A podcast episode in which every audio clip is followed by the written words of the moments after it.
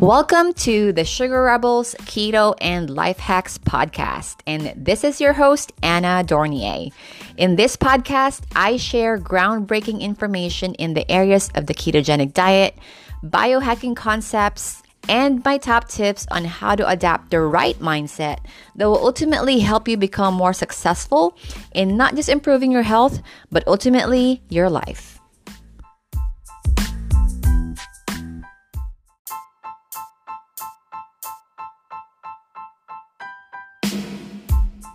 All right, welcome everyone to day, I think it's day five,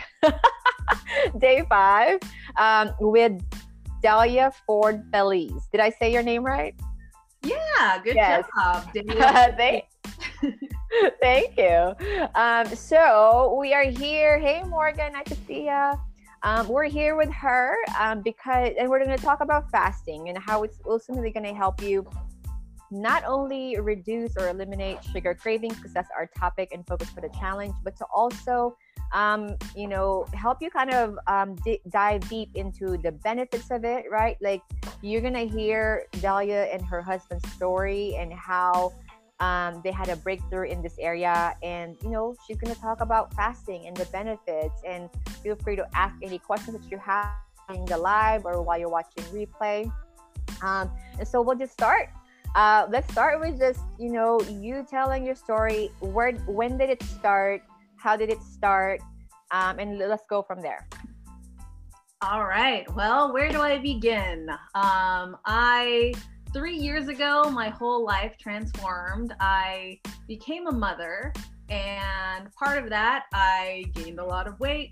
But also, my husband that same year got diagnosed with a type 1 diabetes diagnosis out of the blue. He's super lean, super healthy. So this was just kind of like a shock to our system. Like, how did this happen?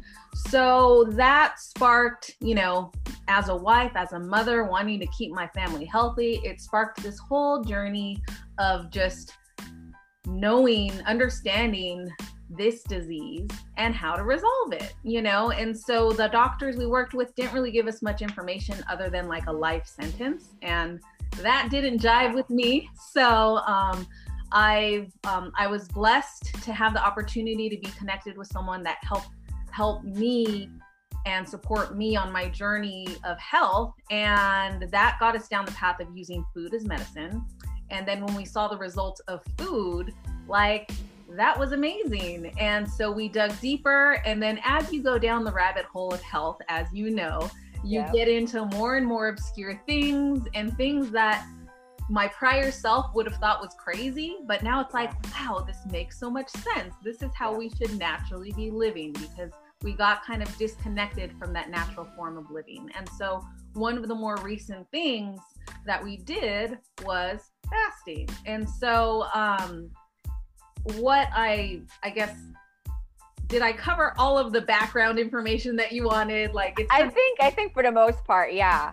Okay. Yeah. If you want to talk about a little bit about it's not about type 1 diabetes, but there may be some, I know, because you've talked a little bit about your husband's story in the past with me, what led to that? And maybe, giving the information of what led to that, maybe it would help some people. So tell us a little bit about it. Yes. Okay. Yeah. No, understanding the cause and will help you prevent in the future. Great question. Sure. So I grew up, I was actually a competitive athlete. I played collegiately, got certified as a pro. So I thought I had nutrition down. I took in college, kinesiology courses, nutrition courses, that was my deal. And it was all about certain foods.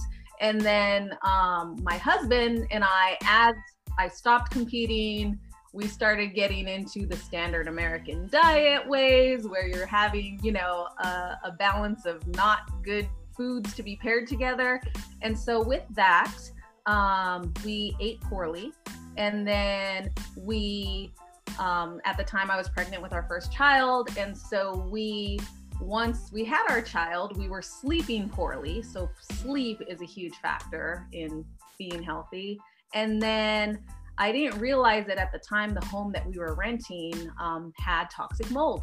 So we had environmental factors, food factors, and stress and sleep factors that just, they all came crashing down at the same moment. And then we learned my husband had a gene that was dormant, and all those factors turned that gene on and made it active.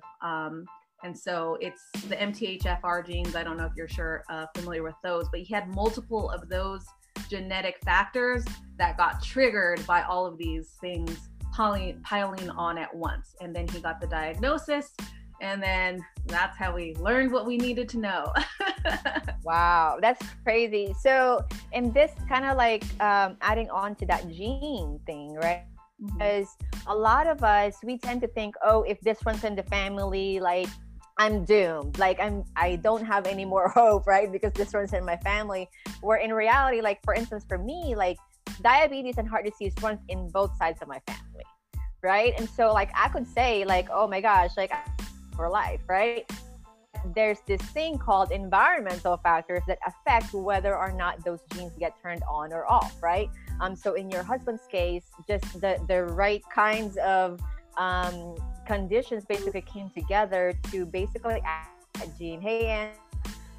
And so that, I think that's important for a lot of people to realize that like you are in control, right? And, you know, as this story unfolds, you're going to what steps you and your husband took to really get more in control of whatever genes were handed to you. Because we don't have control over what genes we have, but we have control over what influence genes, right?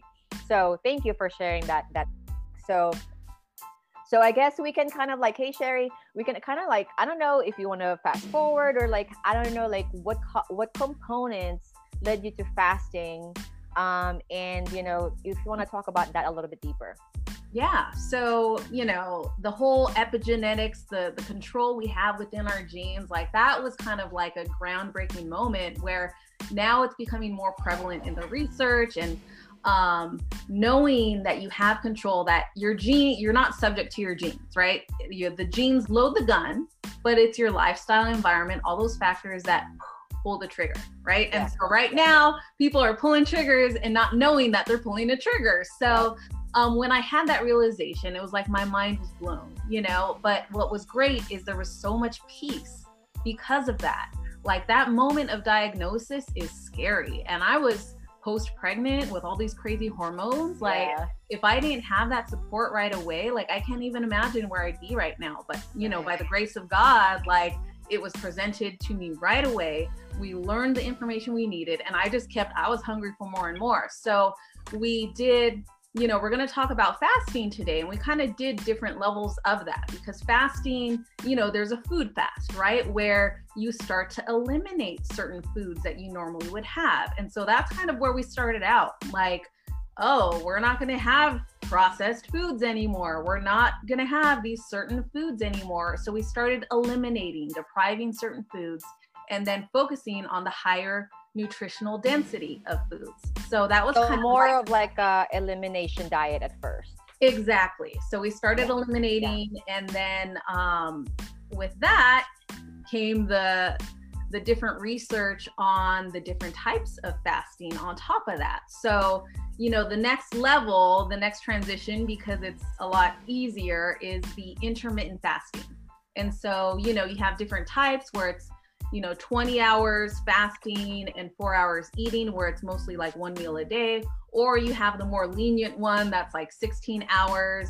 And then you have an 8 hour of unrestricted eating. And what we learned is that allowed Graham's body to get the rest that is he needed, because we know his digestion was a little wonky, you know? Wow. And so the way that we kind of consume food as a society right now is constant. It's like a constant running machine, and the digestive system is so complex. It takes a lot of work, and it takes a lot of energy from your body and your cells. So if you constantly have that engine running, it gets tired, fatigued, and it starts to slack in some of the other areas. And so giving it that break, even if it's just for a few hours within a day, like if you do that over time, it all compounds on itself, and your body can start healing certain areas that were kind of neglected before. And so we saw it with his numbers. Like, he has a constant glucose monitor. Like, he's like a little cyborg machine over here. And so we are constantly measuring his glucose, but also we take blood tests every 3 months. Like, we're all about the data because blood work doesn't lie. You know, it's one thing like to lose weight, but what's really going on underneath the hood. Definitely. So yeah, with the intermittent fasting, that's where we went. And then after that, you know, I wanted to dig a little deeper, and there was some research that had been published about, I think it was around 2 years ago, where they had done a study, it was done in mice, but where they did a fast mimicking diet, which means it was a water fast for a 5-day period. And then you do a refeeding within that month. And then you do 3 consecutive months where you do 5 water fasts. And when they did that, they had type 1 diabetic mice that their beta cells started regenerating. And so just to clarify for people that don't know the difference between type 1, type 2. So type 2 is more of a, your pancreas is still functioning. It still produces insulin. It just has problems absorbing and utilizing the insulin to convert the glucose into energy. With type 1, they're not even producing that insulin to begin with. So there's some type of autoimmune response happening that prevents the beta cells from producing insulin. So for the beta cells, for them to regenerate and start producing insulin again, that's a big, big deal, especially in the type 1 diabetic space. So when I saw that research, I was like, whoa, we gotta try this. And so we did. My husband did the 5 days of just water and electrolytes. So when you do it, you definitely have to have those electrolytes. We used real salt or Himalayan salt, just like 1 teaspoon throughout the day with his water, but it's just water, you know? And that sounded so crazy to me before, but when you read the research and then when you really think about it, it's like in the ancient times, like there were times of famine and times of, you know, where stuff wasn't available and you really did have to starve yourself at times. And in biblical scriptures, fasting is a way to enhance your overall being. And so there's so much documentation that now it makes so much sense once you put it into perspective. So and there's more and more research that's been done on it as well. Exactly. So, the wealth of information is amazing, because I was actually trying to find that one study that was, there was only that one study to begin with. And now like 2 years later, there's so many studies. I'm like, great. I couldn't even find the original because now more people have replicated it and confirmed it.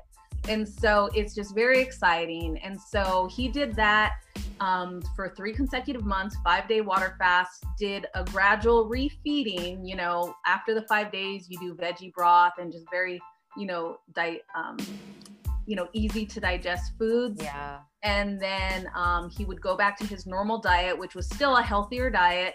And then the next month he would do it again, 5 days, just water. And he, you know, the first 2 days was tough, but like after day 3, 4, 5, like he felt amazing. It's like your senses get heightened. And when your body is kind of in that starvation mode, like your body's kind of like at its last resort where it's like, we got to do something so they can go hunt or like go, you know, have the energy to do whatever they need to do to get food. So you get this kind of like euphoria and like overproduction, like energy. And so it was fascinating. Like for me, I personally would have liked to do it. And I am going to do that, you know, the 5 days, but the timing when we did all this research, I was pregnant or I was breastfeeding, or I was like, you know, I was in the middle of like, I had another human attached to me. Yes.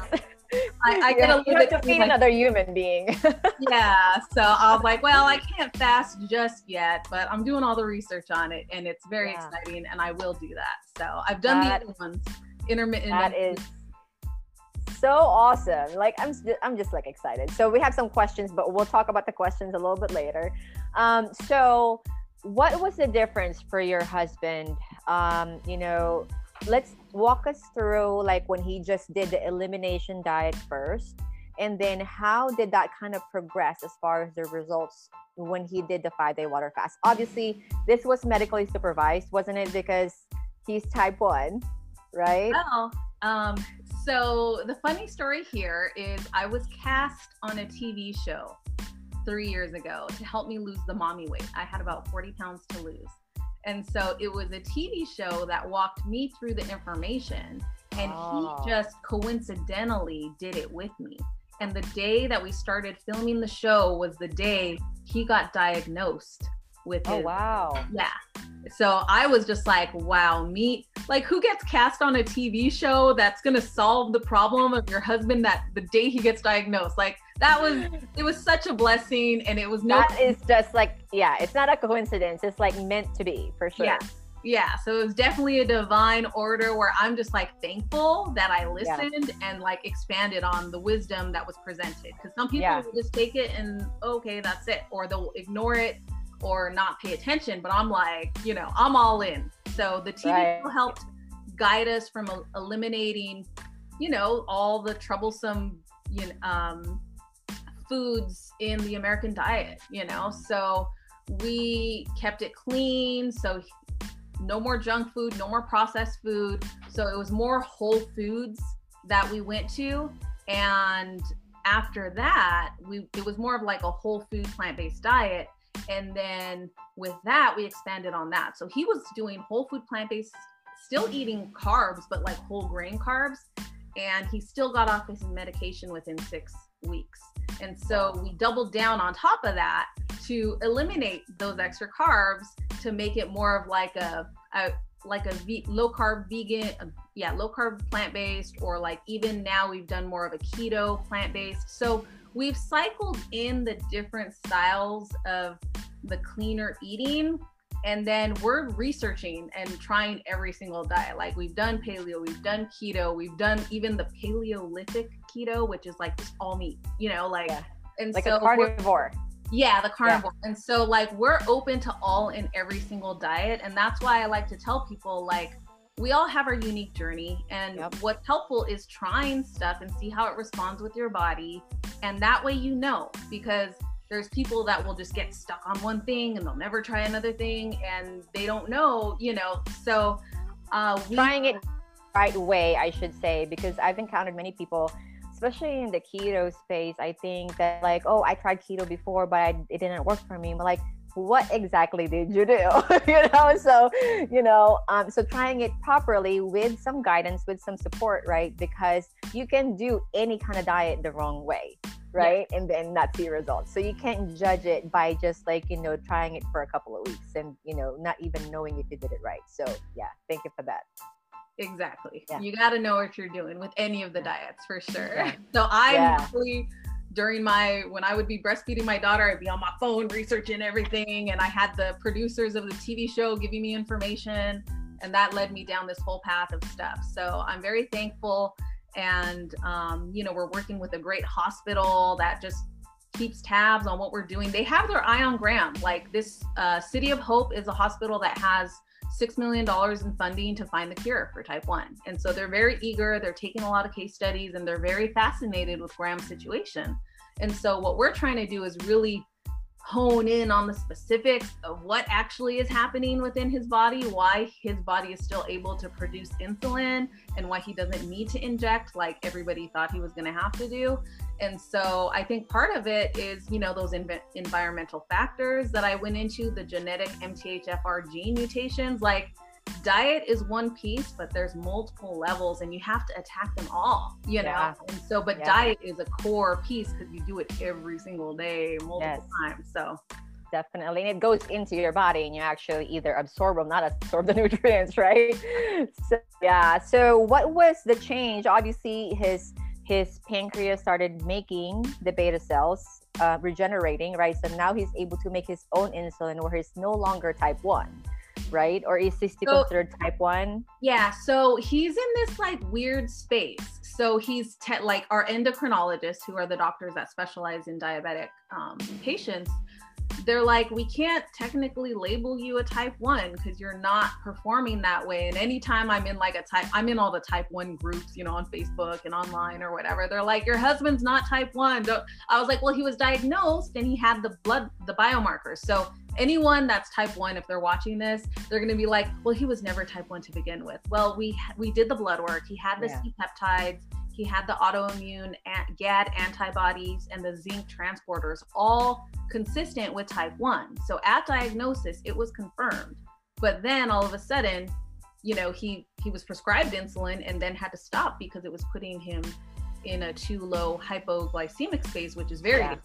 And so with that, like the lab work that we saw, it was hilarious to watch the endocrinologists' faces because they're like, wait a minute, what's going on here?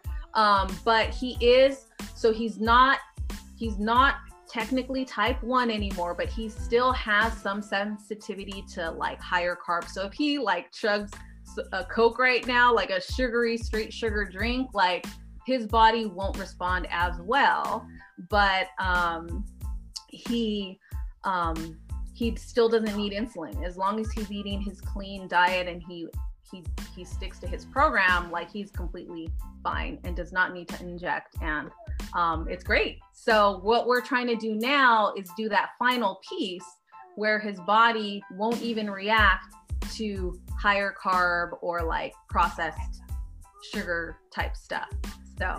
So we're in the final phase of that, but we're like 95% there. Like I feel it. Like I said, I've been guided and I've just been following the lead of what's placed in front of me. And like, I just feel in my heart, like we are so close, you know, and we're experiencing this for a purpose. And I just know, like today he's texting me, he's like, wow, I just had some blackberries and some higher carb fruit, and he's like, my numbers like didn't even go up, you know. So that's amazing. Yeah, so we're so close. We're trying to get it to that consistent space though, because stress, environmental factors, those all play a part. And so my goal is just to get him in that perfect space where he can just be at 100%, and we'll have everything documented of what he did so we can help others replicate that process, because definitely I'm curious to see if like an actual type 1 who, let's say they were diagnosed, you know, from birth or from, you know, from maybe since they were a child, how they will respond. I will be curious to see what that would do, you know. I know. I'm curious too, because Graham's been my little case study here, but this year I am opening myself up. Like I want to reach out to people that are experiencing this and want some options and want to try and dabble themselves with trying to figure this thing out, because it is complicated. Like for my husband, he was living in a toxic mold situation. Like if someone else is living in that, they need to figure it out. So it's very complicated. So this year I'm putting myself out there to help people that want to try and tackle that for themselves, to help guide them to their own unique path of what that looks like. That's awesome. Pretty cool. And I think that this space is just gonna like grow and grow and grow. Like we're gonna just learn a little bit more, because I mean, one, the internet is there. Like we can literally search through publications if we want, right? And the information is out there. But of course, you know, I just want to kind of like do a quick claim to say, you know, if you have a medical condition, don't take this as medical advice. It's not medical advice. Make sure that you're working with your doctor and a specific that actually like is knowledgeable about nutrition, because most doctors are not educated in that. Like they took one nutrition class in physician school. And a lot of doctors will tell you that, and that's a fact. And so, you know, somebody, especially if you're talking to your doctor about, oh, I'm going to go keto, but like they don't know anything about it and they tell you not to do it. But they don't even know anything about it. So like, how are they going to like know what's best for you? Right. So, I just want to kind of like put it out there to make sure that you guys like, you know, using the medical professionals as your resource as well, the ones that are knowledgeable. Yeah, you need a team. So, yes, definitely. So that's what I say, and when I do my presentations and stuff, I'm like, I'm not a doctor. I'm not claiming to know everything. Like nobody knows it all, really. Yeah. Like there's always new research, new data coming out, and there's connections being made. There's a lot of truths in everything, in every single area, but nobody knows it all. Anyone claiming that, like, you got to be wary. But definitely. But with doctors, you need to have your if you're in the diabetic space, your endocrinologists, your doctors, and but also, you know, nutritionists, even naturopath, like whatever, like the more people you have on your side giving you a different perspective, a different angle, tackling whatever you're trying to tackle from a unique, you know, side, like all that's going to do is help you and broaden your perspective of what's happening within your body. And the more information you have, the more control you have with, you know, meeting your end goal of reversing, you know, whatever you have going on or preventing whatever it is you're worried about. And so yeah. I love that. Being open to different perspectives for sure. Mm-hmm. And if your doctor is so closed off, you know, of what you're thinking of doing, it's probably time to find a doctor. That's just my suggestion. We went through three doctors that were just like, they didn't provide any support. They gave the diagnosis and the medication, but they didn't really give any information on top of that. And then finally we did find the one we're working with. And since they are actively searching for the cure, that leaves them open to wanting more information, trying different things. And that's why we've teamed up so well, you know? And so you know, I think it's important to be your own advocate, to respect what the doctor is saying, but know they don't know everything. And if for some reason you're not getting all the answers, it's okay to get it from somewhere else, get a second consultation. Like, you're hiring them to work for you. And if they're not giving you what you want, you have the right to hire someone else too. So. Yeah, for sure. I'll just give a quick example. I saw this, I don't know if you saw this documentary on Amazon. It's called Fat, a Document. And basically they're talking, you know, like even the American Diabetes Association talks about, you know, you have so many carbs every like 2 to 3 hours. It's just like so ridiculous, right? Whereas and how like he went from taking out the processed foods, now taking out the whole grain stuff, right? And then he got even better results. And so obviously there's something wrong with that model, but the American Diabetes Association doesn't want to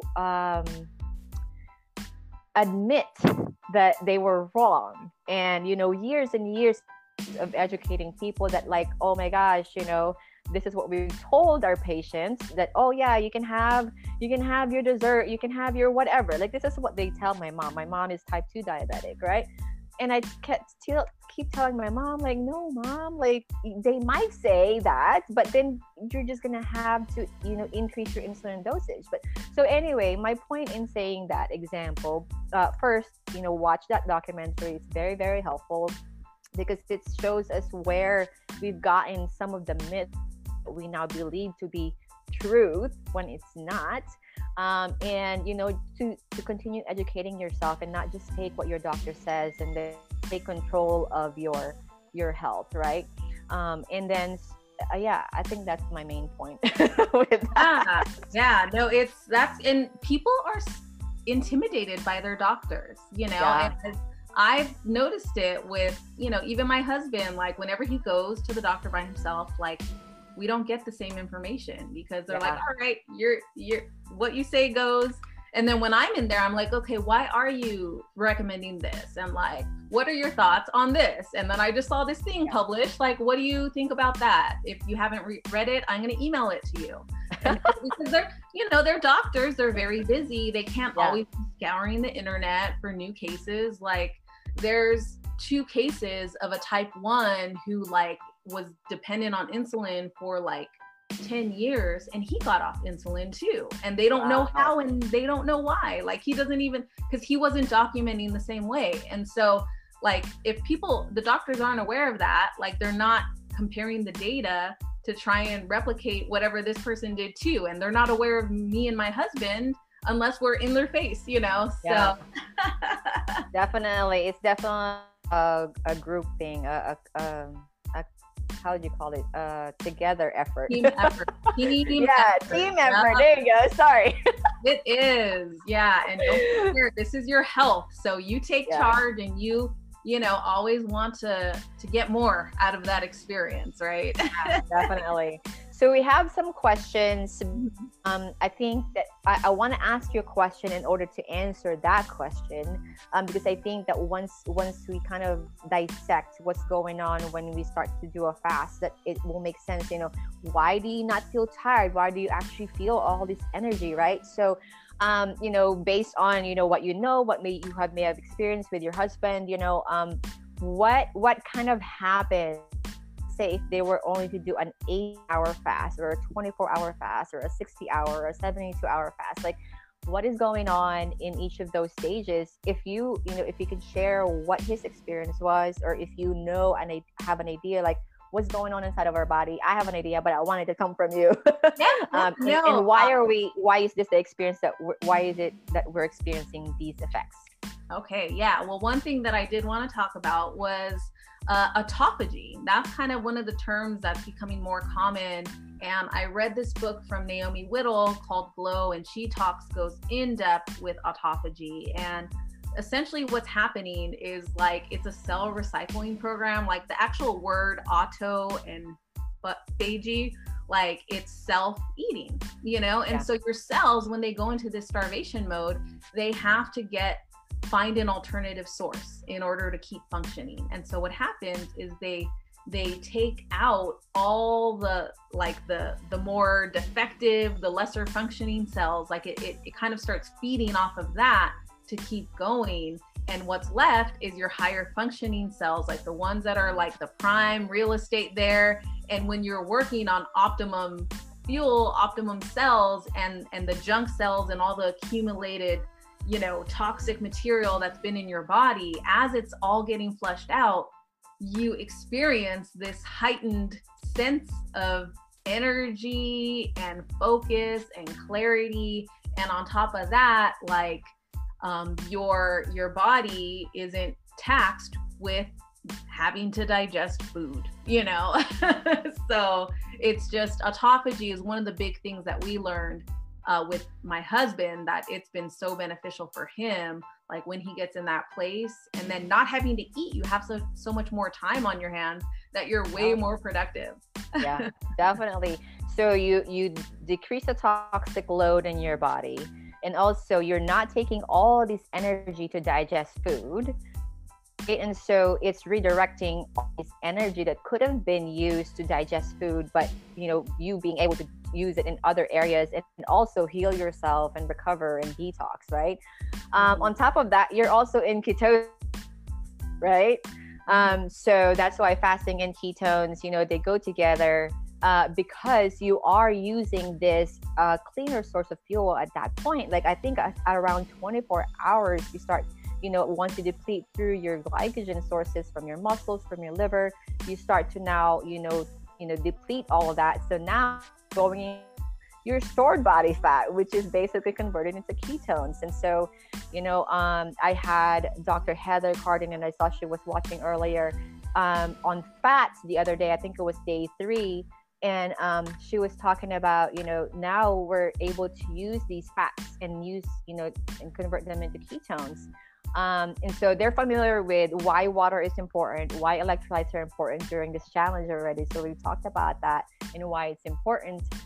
So all those 3 things, right, combined, and then the hormones, the hormonal changes that happen, right? So I'm not sure if you've read Dr. Jason Fung's Complete Guide to Fasting, where he talks about even like for men and women, like when they enter into that 20-hour fast, they actually increase their testosterone production by 1,300%, and then in 700%. That's like a lot, you know. So like all of these are work for us, you know. We don't eat, and with a simple act of just, you know, not eating any and just making sure that we're hydrated with water and electrolytes, right? Anything else you want to add to that? What's going on? What I mean, you might feel tired. You definitely gonna feel hungry, like a physical hunger where you like actually want food, but it passes, right? So, yeah, go ahead. Yeah, so to piggyback on just the fats and just your body being able to clear out, like leading depending on what people's diet was before, like your body, especially, I look at things in terms of insulin resistance, like that's my jam because that's tied to the specific diabetics, but also a lot of other chronic diseases are tied to insulin resistance. I'm with you 100%. Yeah. So it's just like when you have that over, you just have too much fat in your system, your body gets overwhelmed and it has to just put it in areas where fat is not supposed to be stored. So that's what insulin resistance is, fat stored in cells that aren't supposed to store fat. And so what fasting does is it allows for that purge of these random cells that are shoved in, these random fat cells that are shoved in your muscles, they're shoved in your insulin receptors, which doesn't allow the insulin, you know, to convert within those receptors. And so for type 2 diabetics, that's key. Like that's one of the main issues for type 2 is their insulin receptors are clogged. And so when you clear that out, then the insulin that the pancreas is producing will be able to naturally be put to work and your body will respond better. So yeah, insulin resistance. I forgot to add that key piece.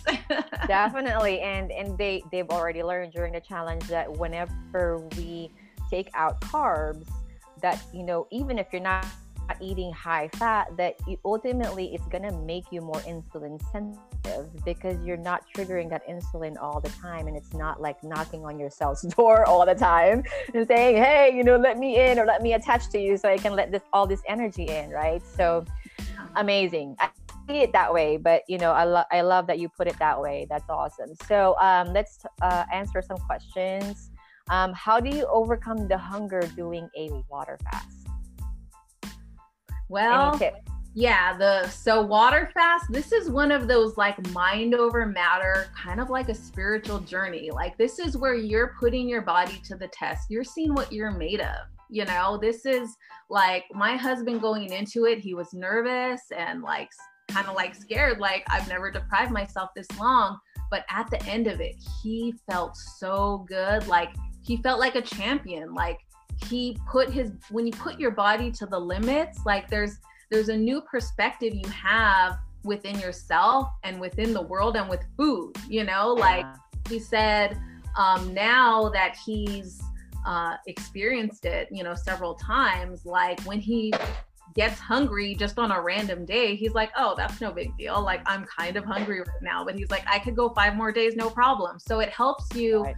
Once you've overcome that hurdle and experienced it and shown your body that you're capable of it, then when you're faced with it in just a normal circumstance that isn't that extreme, you're able to make better choices in that moment, where before you'd be like, I'm so hungry, I need to eat whatever's in front of me, this junk food, because I'm so deprived. You're like, dude, it's only been like 6 hours, you know? So, you know, he looks at things differently, and he can go longer without food and just, you know, wait for the right moment where he's actually hungry, not just bored hungry, right? Right. Yeah. So I think in terms of overcoming some of the challenges is like, there's certain psychological factors with food. And so being aware of that, and emotional is a huge factor. Like look at what stressors you have in your environment. If there's something that's kind of taxing you emotionally, most people want to go to comfort food and they want to, you know, eat for the sake of comfort, not because they're hungry. And so have somebody that you can have as a buddy during this time to be like, hey, you know, I'm kind of stressing out about this. I'd like to, you know, can you help talk me through this so I can get in a better mental space and alleviate some of this stress so that I don't want to cheat on this fast that I'm on.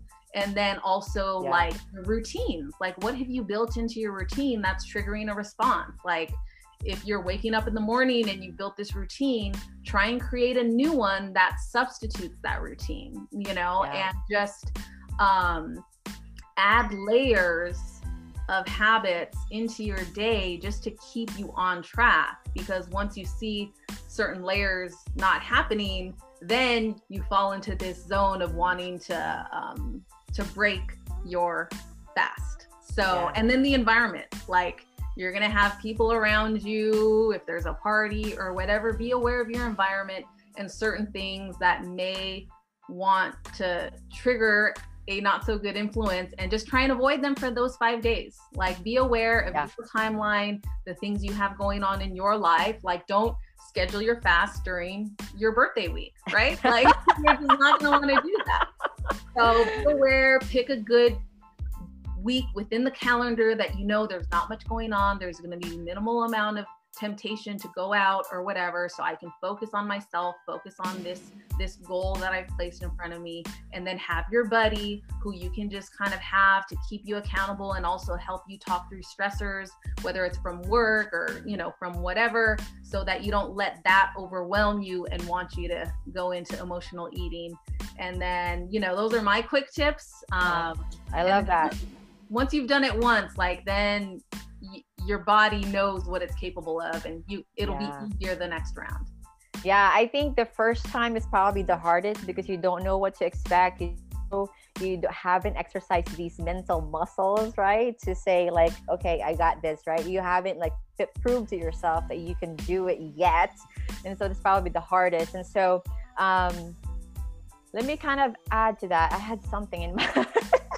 I can add one more thing. So that was the 5 day fast. I didn't touch on the intermittent fasting. So this one, like, to me, that's super easy. Like, you know, like, I just time it so that, like, I just have an early dinner and then I'm sleeping through half of the time, you know, and then you wake up and you just have a late lunch.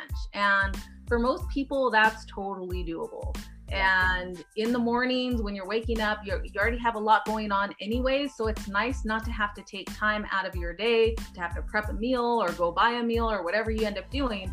So you get more time in the morning, and then you have your late lunch. And whether you're doing the 20 hours or the 16 hours, like, for the 8 hours, then I just have my early dinner after that late lunch, and then you're good. And I've never felt deprived or hungry. Like, I've been able to keep busy in the morning where I don't even realize it. I'm like, oh man, I'm late for my meal, you know? Right.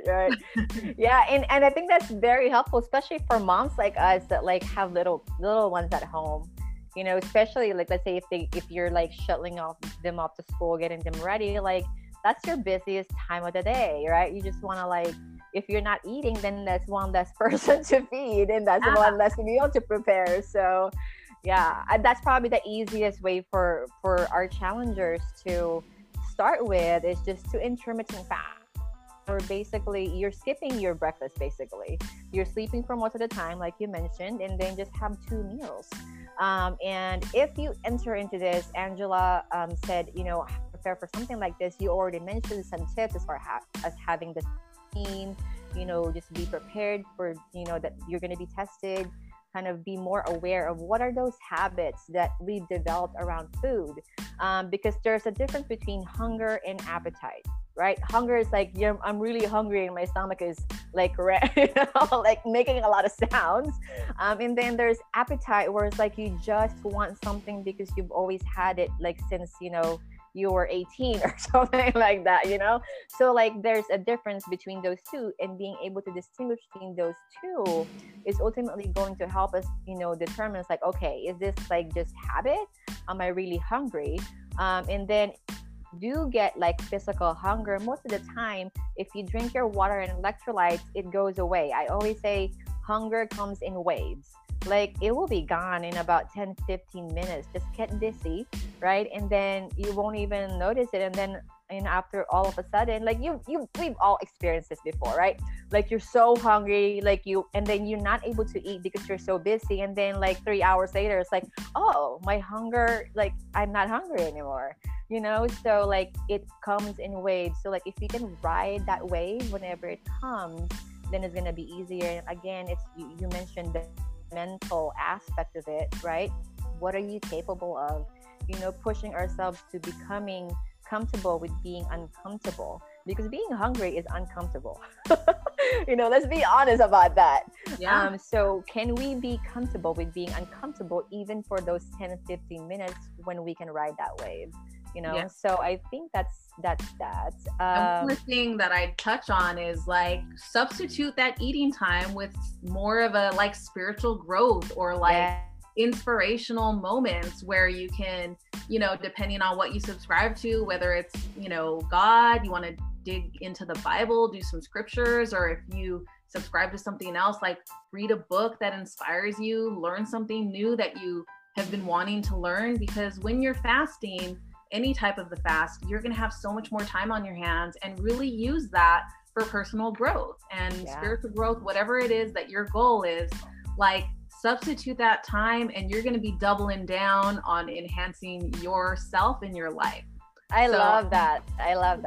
Yeah. And like, I recommend that as well. Yeah. So fasting is like, that's where things get heightened. So when you're reading, when you're learning, you're going to absorb it better. Your clarity of mind is going to be able to focus in on what's happening way more than it would have if your body was still digesting, you know, your lunch or whatever. And so like in scripture, it's all throughout scripture, like fasting was used as an enhancement to spiritual connection. Like Moses fasted for 40 days and then he wrote the 10 commandments. Like, you know, like it's moments like that that are just like, you know, it's ancient, but it also still applies today. And when people do it, they experience it. Like I've had, you know, I've gotten my spiritual awakening as a result of this type of new lifestyle, cleaner diet, intermittent fasting, and like just great things come.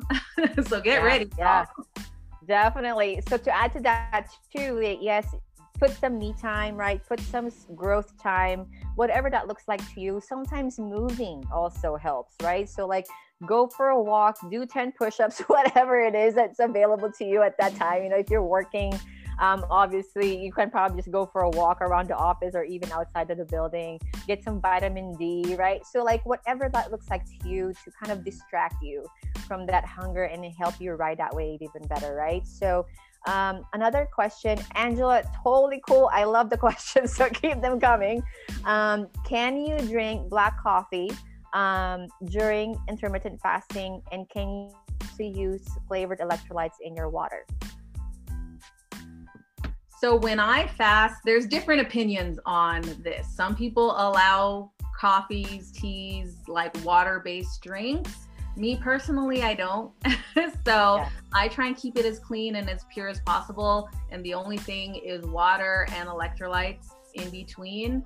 Because I feel, you know, when you're adding coffee, you're adding caffeine, right? Yeah. And that produces a different response within your body that wouldn't be natural if you were fasting. Yeah. So you want to have your body in a natural state so that you get the natural response. When you throw in a factor, we don't know how that plays out sometimes. So there's definitely different opinions on that. So like with electrolytes, if you don't like drinking plain water, or you just want to change it up during your fast to help you get through it, you can definitely get flavored electrolytes, but the caveat to that is you want to make sure that you're getting some clean electrolytes that don't have any added preservatives. So I definitely would stay away from Gatorade or Powerade or any of those things. There's a brand that I get from Amazon. It's called Ultima Electrolytes. It's very clean, and they have different flavors. So if you want to use that, you can change it up with that as well. And then they found that if you can keep it to like 11 grams of protein, you're not gonna, you know, kick yourself out of your fast throughout the day. So if you need to have some broth, some clean broth, bone broth, you know, if you like that, and sometimes you get cold, right, during a fast. If you just want to drink something hot, you can also go for that. So those are some that are totally cool. I personally also don't like to drink coffee during a fast because I find that it drops my blood sugar. It seems like I get hungry. Like, it's not good. So it's like I did it once and I'm not doing it again. So it just really differs as to, like, you know, do you want it like a pure fast, or do you want to kind of have that comfort coffee because you've been so used to drinking coffee first thing in the morning. So any last comments? Thank you so much for this. Like, this, I've enjoyed this. Like, you know, we like can nerd out for like almost an hour. Yeah. So like, any last comments, insights that you wanna you know, impart challengers today? Oh, okay. Well, I just want to say thank you for having me on. This was really fun. I love nerding out in the health space. That's just my passion now. And I love just sharing. Like, I think that's we owe it to just share what we learn with others, because it just helps them on their journey to get to their end goal faster. You know, our 3 years, 4 years, whatever research we have, we can cut that time for someone else now, you know? And so I'm just grateful for you doing what you're doing. And my last thing, I would just like to say, you guys, whatever your path is, whatever your journey is, just being here is such a huge part of that, because you're taking action within yourself to better yourself. And the goal is just to be more conscious of what you do, what you put in your body, know the ingredients of what you have and that you're putting in every day. And like, you guys are capable of more than you think. So let's put that to the test. 2020, the new decade, is the time to start testing yourself, testing your limits. So let's go. Love that. Love that. It's an N=1 study. You are your own study. So like, I love that you guys document, you know, Graham's journey, and like, you know, what did you guys did and what result it made. Like, ultimately, that's going to help a lot of people, you know, as you go out in the marketplace and share this. So real quick, I want to give them a quick homework. So like, I want you guys to test this, right? And start an intermittent fasting routine, or even maybe try it for one day, try it on for size, and see how you feel tomorrow. Like, so tonight, you know, have, you know, your dinner, an early dinner, maybe end at like 7 p.m. and go until noon tomorrow, and make sure that you're hydrating, right? You build up on all the tips that we talked about, water, electrolytes, all that. By this time, if you followed all the tips that has led to this day, I'm sure that you're already in ketosis, even if you like haven't blood ketones already, especially if you're following the plan also in the file section. So this should be easier, because we basically prepared you all to, you know, the last few days leading up to this day. It should be easier compared to like if you just went cold turkey and like, you know, go from like processed foods and then like go fast. Like, that's probably a and so I encourage you guys to try this on tomorrow. Have an early dinner tonight, and then tomorrow not have your lunch until maybe noon, 1 o'clock, and even push it to 2 p.m. and see how you feel. And then come back here to the video and either leave your comment or message me or email me as to what your experience was, and, you know, how you felt about it. You know, anything that new that you learned about yourself that you didn't have. You know, like you said, Dahlia, where you know, it's a challenge to yourself. Well, what were the challenges? How did you overcome them? And what did you realize about yourself? You know, just throughout this, you know, whatever that is, 18, 20-hour fast. And what did you now know about yourself that you didn't know that you had before, that you were capable of? So, and also drop replay in the comment section if you're watching the replay. So that is it. Thank you so much. This has been awesome. Where can they find you? Anywhere, if they want to learn a little bit more about you or what you're going to do with this whole fasting thing, or where can they find you? Yeah. Well, I recently launched a biblically inspired diet, which is the Daniel Challenge. So it's a form of food deprivation type of fasting where we model some biblical diet guidelines. So you can find me, the DanielChallenge10.com, and then you can find me on Facebook. I'm Dahlia Fort Feliz. Like, I'm really motivated to just answer anyone's questions. I'm here in the group, so tag me in the comments of this video if you have any questions, and I will be looking out for y'all because I want to help you guys succeed. So awesome. Just tag me. Thank you for that. So it's DanielChallenge10.com. Okay, awesome. So like, you know, I'll put that in the comments as well once this video has posted. She said, if you guys have any questions, we'll tag team it. Whoever gets to it first will answer your questions. Thank you again. Enjoy your Friday and have a great weekend, guys. All right, thank you. Bye, thank you.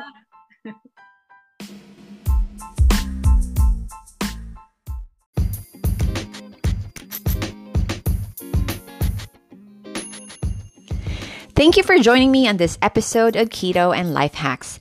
Be sure to tap on the subscribe button on your favorite podcast platform.